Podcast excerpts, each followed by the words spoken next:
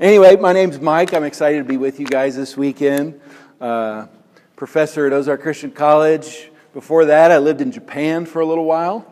Lived there for about 5 years. And for those of you that are at any level involved with the missions stuff at Sunnybrook, Sunnybrook is significant supporters of the ministry that we were a part of in Japan. And so I've felt a connection with the church through that for a long time. And of course, I felt a connection with the table through my friendship with Drew and Scott. I've known those guys for years. Just met Rachel recently. But I got to tell you guys, it really is something special. And I don't just say that to just sort of, kumbaya, let's have a good time at this retreat. I really mean it that it is unusual, and in a good way, for a ministry and for a group of young people to say, let's just get away for a couple days. And what we're going to talk about is God, attributes of God. There's lots of things that, and some of them would even be worthy, but things that we could talk about that might seem more immediately applicable or gripping, like, how to navigate dating and singleness and those types of things. There's a place for that. There'd be a place for talking about career planning and how to figure out what to do with your life. Or just learning about yourself. Let's go off out to a cabin and, examine ourselves. But we're saying, my assignment is talk to us about God and attributes of God. And so I'm excited because that's an awesome and frankly unusual invitation. Just come talk about God, anything about God. Because that's what we do, and that's what we're about, and I want to commend you for taking time out of your schedule and all the many things you could do this weekend to say, I'm gonna spend some time with some other people and focus on God. So it's a privilege for me to be here. I always kind of get sentimental when I hang out with guys that I knew from college. I was thinking on my way down about first impressions of Drew and Scott, and I'd be interested to share those with you and see if it resonates with things you know about them. So the first time I ever saw Drew was at a week of church camp. It was the summer after my freshman year of college, but he was still a high school student, but we were sponsors together at a week of middle school, junior high camp. First time I ever see this guy, he's out on the dance floor smoking middle schoolers in this dance competition. I thought it was for the students, but then all of a sudden this sponsor gets out there, and I'll show you how it is. And he's going hard. He was going full tilt, not holding anything back, dancing in flip-flops. I mean, that in itself is impressive and challenging. By contrast, my first impression of Scott was a time where we were having a meeting with a group of men for prayer and fasting. Just stark contrast in the temperaments, but it's cool to hear about their partnership in ministry and meeting Rachel and just the leadership of this ministry and the folks that are pouring their heart and mind and prayers into what's happening here. I'm just very appreciative and very impressed, and I love what God can do in our lives in this kind of a season in terms of college. I work with college students in my day job. And college was a highly transformative time in my life, personally, setting me on a course, grounding me in my faith. And so in some small way, I hope to contribute something valuable to you these next couple days. This big topic in wide open opportunity to talk about a few attributes of God. My mind and heart kind of drifted towards the book of Isaiah. I've been reading Isaiah and thinking about the book of Isaiah. It's a long book. There's a lot of background and a lot of material there, but incredibly rich and really kind of a forceful book of the Bible. And an opportunity for us to really get, as much as anywhere in Scripture, a view of a big, unique, holy, loving, faithful, jealous God. It's a big God. And Isaiah actually has a difficult task as a prophet of God. He's ministering in a time in the history of the nation of Israel where Things aren't going great. He ministered for a long season of time, saw several kings come and go, most of them disregarding the Word of God, disregarding what God would have for them. In most cases, ignoring the advice of Isaiah. And Isaiah's job was to just keep talking about God, to keep saying, here's who God is. Here's what He's like. Here's what He cares about. And in fact, when he's kind of sent off in ministry, he's told, you're going to do this, you're going to preach and preach and preach until nobody wants to hear you anymore and the city's destroyed. He had a tough assignment in that for a while, for a few-year period, 3-year period. He had to preach in his underwear just to illustrate, even in his appearance, the shamefulness of what was going on in terms of people ignoring God. And so it's pretty heavy. And even as I was preparing and thinking about this awesome task, I mean, I don't mean to be weird about it, but it's my job to talk about God for a living. But thinking about this big and righteous God, especially in these words, it's kind of overwhelming. And I want to start tonight in Isaiah chapter 6, if you want to open your Bibles and follow along in that way. And maybe one of the more familiar passages in the book of Isaiah, but no less awe-inspiring, hopefully, for us, even if we've heard it before. But Isaiah 6 is really the beginning of Isaiah's ministry. He has a vision of God, he's sent out by God, and it's an opportunity for us to see a holy God. Isaiah 6, starting in verse 1, he says, in the year that King Uzziah died, I saw the Lord, high and exalted, seated on a throne, and the train of his robe filled the temple. Above him were seraphim, each with 6 wings. With 2 wings they covered their faces, with 2 they covered their feet, and with 2 they were flying. And they were calling to one another, holy, holy, holy is the Lord Almighty. The whole earth is full of His glory.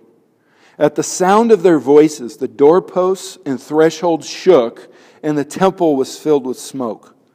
Woe to me, I cried. I am ruined, for I am a man of unclean lips, and I live among a people of unclean lips. And my eyes have seen the King, the Lord Almighty. Then one of the seraphim flew to me with a live coal in his hand, which he had taken with tongs from the altar. With it he touched my mouth and said, see, this has touched your lips.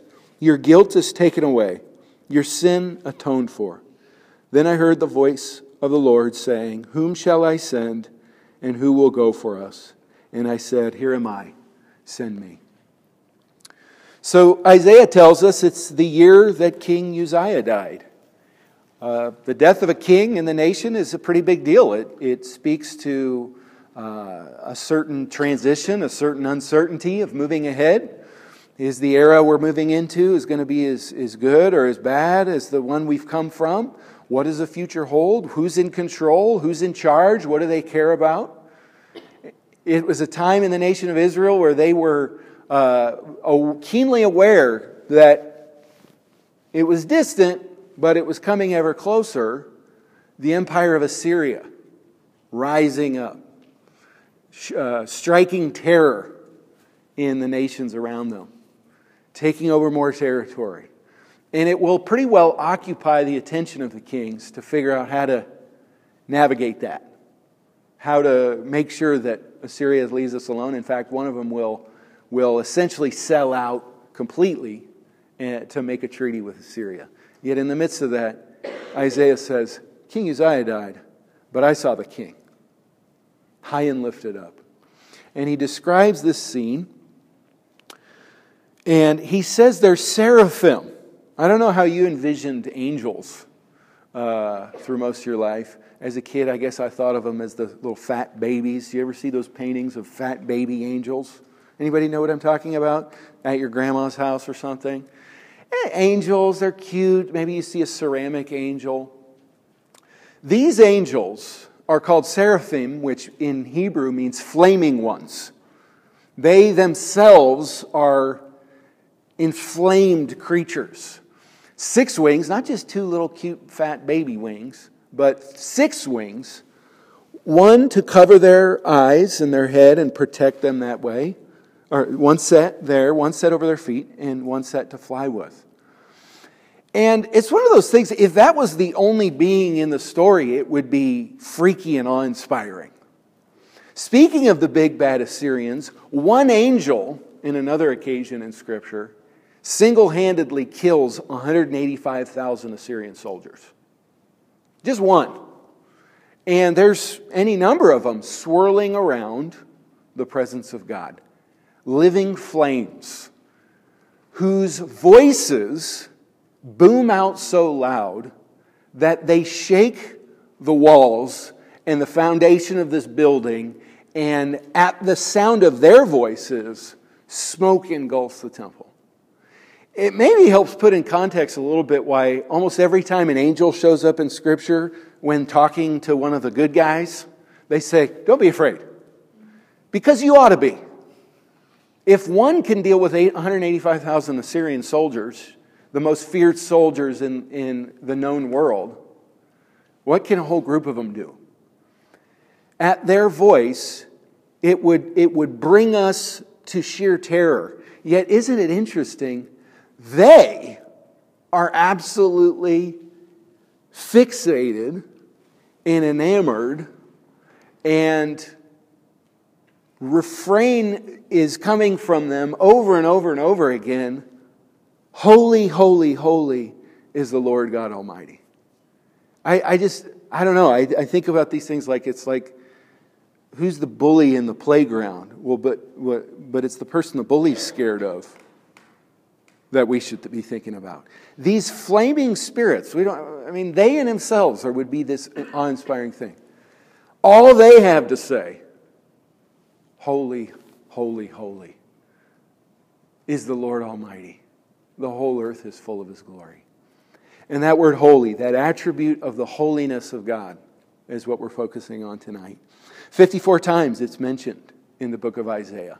One of those places where a word shows up over and over and over again, and you get the idea, I guess God wants us to see something about Him here. 54 times, holy, holy, holy. He's referred to over and over again as the Holy One of Israel. It's interesting, a couple of places in Scripture talk about the uniqueness of God's holiness. Now, I want to talk about uniqueness in particular tomorrow, but Revelation 15:4 says, you alone are holy. Now, that's a little bit confusing because other things and other people are talked about as holy. In Leviticus, over and over again, the instruments used in the temple, the tabernacle worship system, are talked about as holy and are set apart as holy. This fork, you use it for this. It's not just any old fork, it's a special fork. This basin where you wash your hands and you prepare yourself for the presence of God, it's a holy basin. This table that things sit on, don't just get any old table, it's a holy table. So there is a little bit of a challenge here. How is it that God is uniquely holy?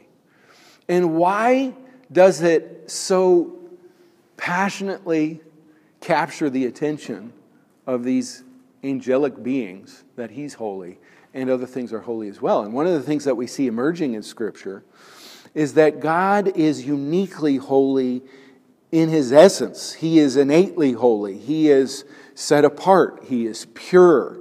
In Him is no wrong. There's nothing false that ever comes from His mouth. There is no motive within Him that is mixed or inappropriate. There's an internal consistency from Him.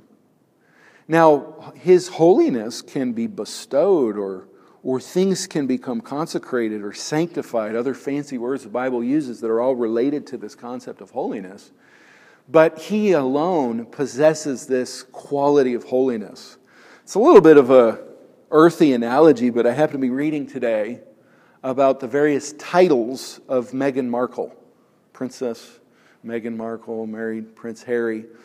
You know, before she gets married to Prince Harry, she's an American citizen, regular person. But upon getting married, she becomes Her Royal Highness Duchess of Sussex, Countess of Dumbarton, Baroness of Kilkeen, Princess of the United Kingdom, Meghan Markle. Pretty good. I don't know if she's made it to Dumbarton yet, some little town in Scotland. But it's interesting how, in an instant, for no real reason other than tradition and these titles being handed down, through this legal transaction, of course we believe marriage is a beautiful thing and, you know, spiritual and all those types of things. But as it relates to all this, these titles are bestowed on her. Not really because of anything she accomplished. I'm not trying to take anything away from her. I'm sure she's great, brilliant, smart, whatever. I'm just saying these majestic titles are something she's given because of a transaction that's occurred. And so we can become holy. Things can become holy. But in a unique way, holy, holy, holy is the Lord God Almighty. And what's interesting is Isaiah, I mean, from what we know, is a good guy. He's dedicated to the Lord. He's been committed to God. But upon encountering a holy God, he experiences a mammoth contrast with God and himself. He says, "Woe to me, I am ruined." Now, if he reads his Bible, if he knows the stories through the history of the nation of Israel, he understands the holiness of God is a big deal. He understands and maybe remembers stories like in Leviticus 10, where a couple of guys, the sons of Aaron, priests, guys named Nadab and Abihu, some weird names, but they were priests. And they, for whatever reason, thought, I don't want to do the fire thing to light the altar the way we're supposed to. We're supposed to do this fire over here. Anybody got a lighter? We'll just take care of it on our own. And so it says they took some strange fire, some non-holy fire. God said, use this fire. They said, we'll do things how we feel. And so they brought this fire. And it says that out of the presence of the most holy place, the presence of God, the fire of God consumed them to where there was nothing left. And God speaks through Moses, and he says, this is what the Lord spoke of when he said, among those who approach me, I will be proved holy. There's that word again. In the sight of all the people, I will be honored. Don't mess with the holiness of God. Isaiah maybe remembers the story of number 16, when a guy named Korah and his crew are starting to get a little annoyed at being out in the desert. It maybe sounds strange, but they start to be nostalgic about slavery in Egypt. They're like, you know, Moses drug us out here in the desert. It's kind of a mess. And, you know, he even says we're all holy people. Why is Moses acting like a leader and taking us over here and over there and all these kinds of things? And so God let Moses know anybody who wants to see the next day should move away from the tents of Korah and his crew. And it says that the ground opened up and engulfed Korah and his posse, and took them down to the grave alive. And they died that day. You speak against God, you may not see the next day. He remembers the story from Numbers 21, where people were grumbling against God and against Moses again. So sick of this manna, so sick of quail. Same meal every day. Sound like my kids. I got 3 little boys. They get sick of the same meals over and over again. Oh, this again. They're out there grumbling about this and that and the other thing. And so God, withdrawing his hand of protection, maybe even shuffling things along, sends venomous snakes among the camp and they bite the people and they die. Now, these are not like the kinds of stories you tell to kids in Sunday school, and it's not like, you know, in the little storybook thing, and like, wasn't that a heartwarming story? But Isaiah, upon seeing a holy God, has this brilliant clarity about his own lack of holiness. And so the contrast between a pure and righteous and glorious God brings him to a place where he says, I'm ruined. I see as clear as ever now the great chasm that exists between me and God because of my sin. And luckily, one of these flaming beings says, I got you.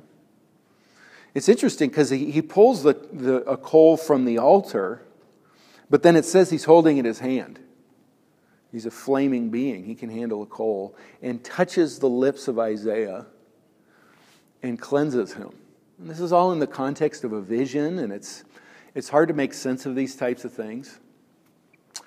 But the angel says, it's okay. Look, you have been cleansed. And it's interesting that he says, I live among a people of unclean lips, and I myself have unclean lips, and it touches his lips. Perhaps we have in mind here the idea that out of the overflow of the heart, the mouth speaks. The statements and pledges of commitment to God have been empty. See, the interesting thing about Isaiah's time is people were actually pretty religious. They actually, it'll say elsewhere that they were doing ceremonies that God told them to do and sacrifices. Now, they were keeping their options open and had some idols on the side and had some attempts at negotiating other ways of doing things. But upon realizing the deficit within himself, Isaiah says, there's no hope for me other than a cleansing touch from God's altar. And so it's heavy, and I know we don't know each other that much, and I'm coming out here bringing out these stories of people getting killed by God. But there's an appropriate awe and fear that Isaiah feels until he's cleansed. And I realize it's not, you know, politically correct or convenient to us. It wasn't in Isaiah's time to talk about a holy God.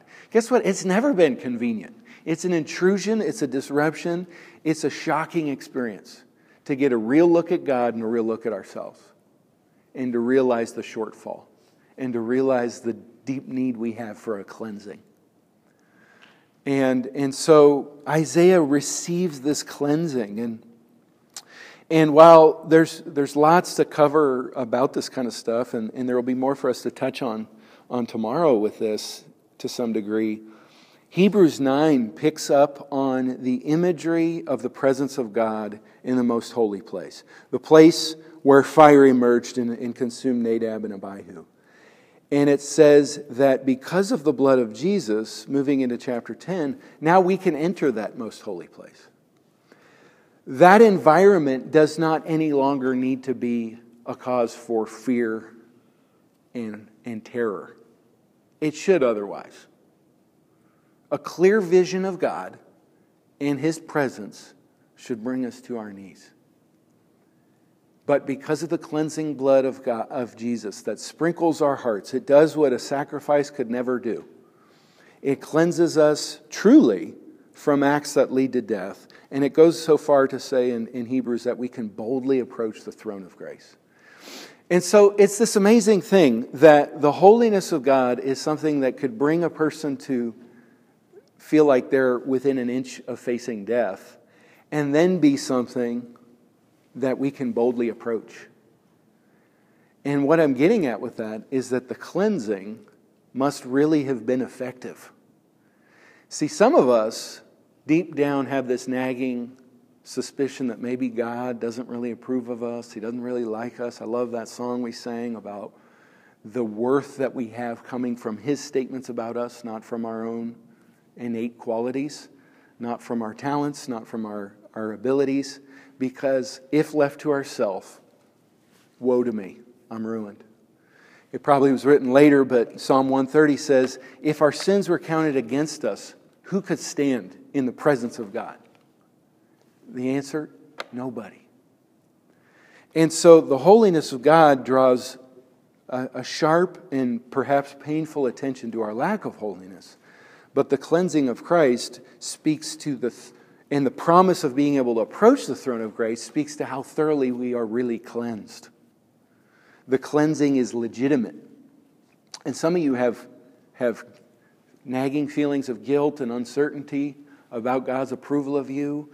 And maybe you feel an occasional relief when you're on Instagram and somebody posts some inspirational thing about how you're enough and you're pretty enough already and you're God's princess or you're his king, and you're looking within yourself to hopefully feel okay. And no amount of that will ever make you okay. It's not, I don't know you. I just know you're a human. And all of us are in this same plight. But the cleansing work of Christ makes us so pure, so clean that we can boldly approach this holy presence. And so, what does this do for us? It's interesting what it does for Isaiah. It propels him into service.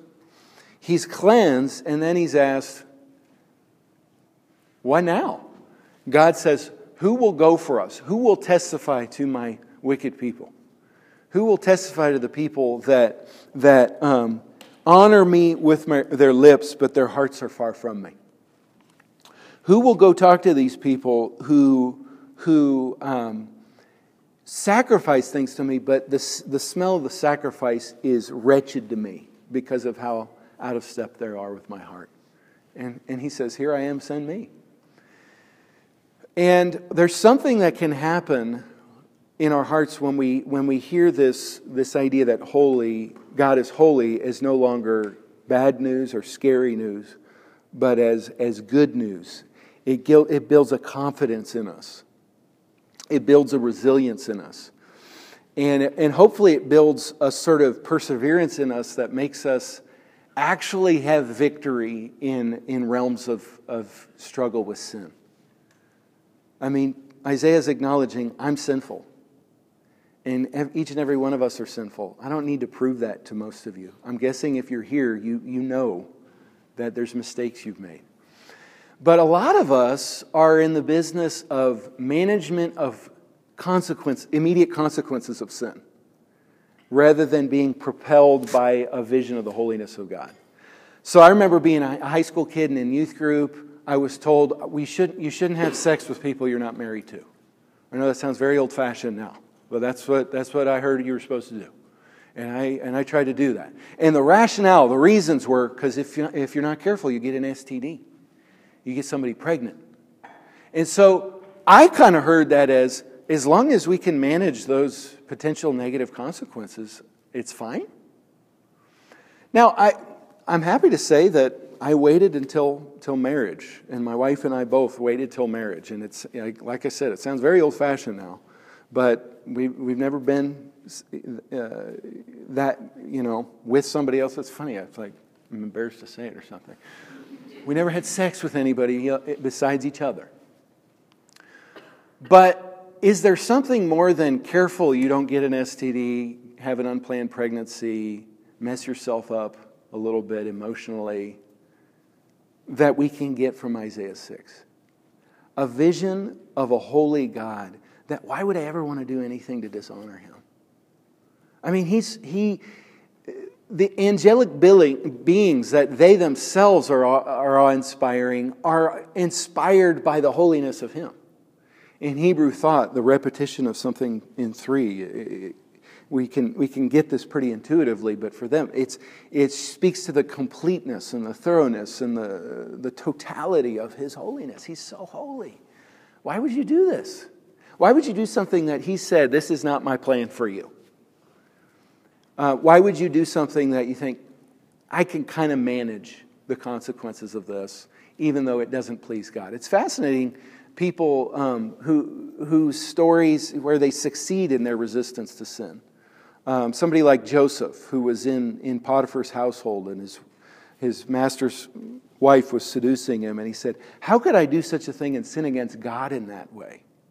He doesn't say, how could I sin against Potiphar? How could I might lose my job, I might go to prison. These consequences are negative. He says, how could I do such a thing and dishonor God? And so this vision of the holiness of God propels Isaiah into service. And what my hope is that it propels us into an authentically holy life. I unfortunately have friends and acquaintances I can think of whose approach to holy living was this management of consequences, and eventually it caught up with them. I visited with a guy recently who worked for a Christian organization and was very good at what he did, and I'll try to leave enough details out to not make it known who I'm talking about, but I would guess many of you actually, without even ever knowing his name, have been impacted by his work through Christian conferences that he helped creatively program and execute. And he was in full-time ministry dedicated to God. But he was managing consequences of sin in his life. He got pretty deep into pornography, and in his words, he said, I didn't struggle with it. I just did it. I stopped struggling and just gave in. And built a secret life independent from his spouse, where he would just go away and give in, and he was able to manage the consequences. And in his way of describing it, he said, you know, and God was blessing what I was doing. There was good things happening. The consequences didn't seem so detrimental. So things kind of progress, and he starts, because of the distortion of his mind, he starts having an approach to other ladies besides his wife that are kind of flirtatious and kind of chumming the waters to see what bites. And long story short, he ends up having multiple incidences of infidelity, cheating on his wife with two different ladies, all under the umbrella of the ministry he was working in. Christian organization. The people he was having an affair with were working at that Christian organization. And eventually it came out. It meant the end of his career with that organization or any organization connected to it. His wife has stayed with him. But I got to tell you, it was a really incredibly refreshing conversation, because he's had his moment, his Isaiah 6 moment, woe to me, I'm unclean. And he's received that cleansing from God, and it's pretty neat to see how even in the months that have transpired, he has begun to use that as something where he can mentor younger guys and say, let me just be brutally honest with you and talk about something that most of you are ashamed to talk about, but here's where the path I went on and how it almost ruined my life. Grace, except for the grace of God and the forgiveness of his spouse, he would be totally left on his own. Sometimes it has higher stakes. I can think of another guy who was the residence director of the dorm that Drew and I lived in. So he worked at the college. He was a pastor preaching on the side, living for God, doing all these kinds of things. Right now, he is in the middle of a 15-year sentence in prison for molesting two children. Christian minister, preaching, counseling people, guiding them on how to live a good life, ends his marriage, ends his life as a free person. His father has died since he's been in prison. But before he went to prison, I was part of a group of men that were kind of gathered around this guy to just speak truth into his life, to try to make sure he didn't kill himself, because a lot of people in that situation do. And not to say anything he did was okay, but just to be a presence in his life. it was fascinating to hear him unravel, how does a person get to this? How does a person who grew up in a Christian home, who went to Bible college, who's been a preacher, how does that happen? What's the autopsy report on somebody who's now going to prison for child molestation? And I'm grateful that in spite of his lawyer wishing he hadn't shared so much, he shared a little of his story. How does that happen? Sin management, consequence management, a lack of an authentic vision of the holiness of God and the cleansing power of Christ. He actually said, I want you to share this story with people. Because if Drew was here, he could testify to the same thing. This guy was one of the most legalistic people you'd ever meet. I remember when, and this is going to age me a little bit here, I was in college when the show Survivor started airing. And now we're like in season, 532 or something. It started when we were in college, and it was this kind of new phenomenon of this, competition reality show. And I remember him pontificating about how, ungodly it is. It's, it's utilitarianism, voting people off the island if they don't have enough value. It's just so, low and earthy. And I remember him ranting about homosexuality at random times. The gays, they're taking over our culture. And it was just, there was this rigid moralism to him. Yet this is the guy that ends up with a 15-year sentence for child molestation. It's because the authentic, burning passion to honor a holy God and to receive the grace of God, it was not in his heart. It was consequence management, and in his case, it caught up with him. And his kids won't have anything to do with him. His wife won't have anything to do with him. She left him. And he's in a protective custody unit in one of the state penitentiaries, because even other prisoners don't want to have anything to do with a person who's molested kids. There's a pecking order in prison. Guys like him are at the bottom. How does that happen? And so, I'm not saying unless you get this sorted out this weekend, I know where it ends up for you. I'm saying, how is it possible that people do the Christian thing, do the church thing, do the religious thing, sing all the songs, maybe even be the one preaching the sermons, and yet not be transformed? That's part of what Isaiah's plight was. That they honor me with their lips, but their hearts are far from me. Isaiah was given the gift of, in a sense, a spiritual near-death experience. He had his wake-up call then. So he could say, unless you cleanse me, my situation is hopeless. And out of that crucible moment, he has the confidence and strength to go stand out in his underwear and tell people to get straight with God. That's part of what I love about this, is that a person who's had an encounter with a holy God and came out alive to tell about it, what can anybody else do to him? Oh, you didn't like my message? Oh, you didn't agree with everything I said? Oh, I'm unpopular? All right, I don't care. I'm alive to tell about seeing a holy God.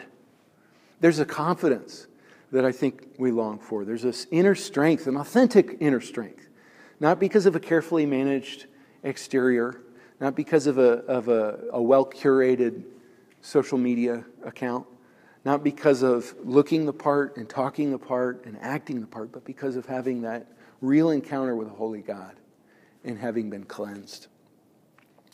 And so, maybe this is a weekend for you to receive a cleansing. Maybe this is a time to say, I'm getting a wake-up call, considering a holy God. And I'm not trying to scare you into anything or pressure you into anything or manipulate anything in terms of people confessing their sins to each other. But maybe that's what part of this weekend can be for you. Is saying, I want to get right with a holy God. Maybe for you, you say, I need to believe that cleansing is real. I've got guilt, I've got shame, I've got a nagging sense that I'm not good enough. And you need the good news that Isaiah lived to tell about it because of the cleansing coal from the altar. We live to tell about it because of the cleansing blood of Jesus Christ. And part of my hope is that maybe we become better worshipers. Join in with the voices of the seraphim. Holy, holy, holy is the Lord God Almighty. A vision of God that's majestic and captivating. There's an author that wrote a book many years ago. I haven't even read it, but the title is enough for me. It just says, "Your God is too small." You know, and I got to save some of this because I want to talk about some of this tomorrow morning. But for some of us, God is useful. He's in His little compartment, and there's enough of Him in our life that we feel all right. But a vision of a holy God, it's gripping, it's all encompassing. It radically alters the course of your life, and so maybe that's what this can be for you: a holy God that kind of reorients everything else. What else is important? What else is significant? What else stresses you out? The quantity of college students, I try to stay up on these things because of my day job. The quantity of college students, it's a sociological phenomenon that we're right in the middle of, that have anxiety and depression is just ballooning.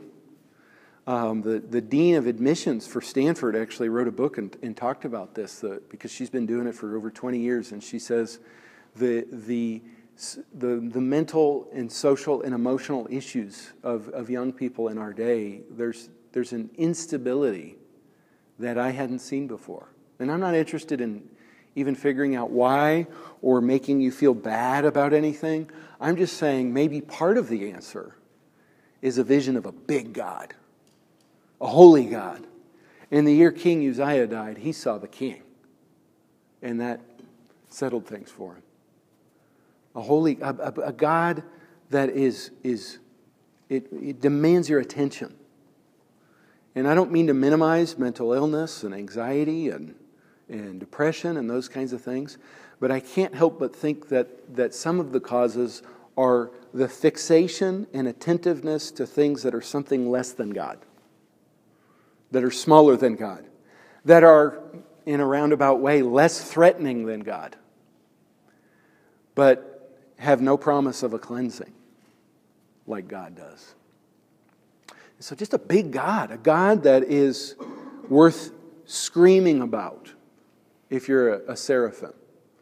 A God that is worth falling at your knees and worshiping. Not just a cute little useful God, not just a compartment of my life, but a holy God. And so I don't know what all that looks like for you, but I'm just trying to throw enough out there to create some opportunity for you to ponder.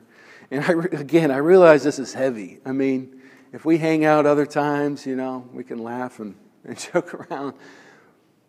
But Isaiah 6, a holy God, is worth feeling some sense of awe and fear and yet magnetism towards. And so we're going to have a moment in a moment here, we're going to have a chance to break up and visit. And I guess I would just ask you to discuss, what would it change about your life if you saw God as holy? How would you worship? How would you read your Bible? How would you combat sin? How would you engage in your life decisions if you had a vision of a holy God? So let me pray, and then we'll have an opportunity to move into a time of fellowship and discussing. God, I thank you for this vision that Isaiah recorded and shared. I thank you that you chose to put it in your scriptures for us. And while it's heavy and it's not immediately uplifting to consider the fact that upon encountering a holy God, if left to our own sin, we would be ruined. It'd be the end for us. If based on our intelligence and holiness and talent and hard work, We were judged on whether or not we could stand in your presence or not. Each and every one of us would fail. Yet because of the cleansing blood of Christ, we can boldly approach your throne.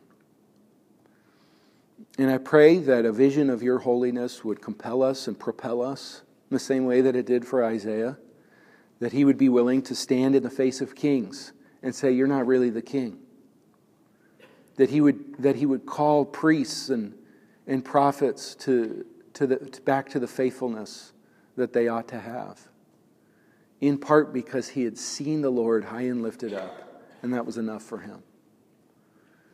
When gripped by that vision, he was able to withstand all kinds of opposition and shame, because he knew that I want to be on that God's team versus being on anybody else's team. And I pray that we would have that same type of devotion to you, and that same confidence in you, and that same peace with you, even in the face of your brilliance and your glory and your holiness. So cleanse our hearts, sprinkle us afresh with the healing touch that comes from your blood. In Jesus' name, amen.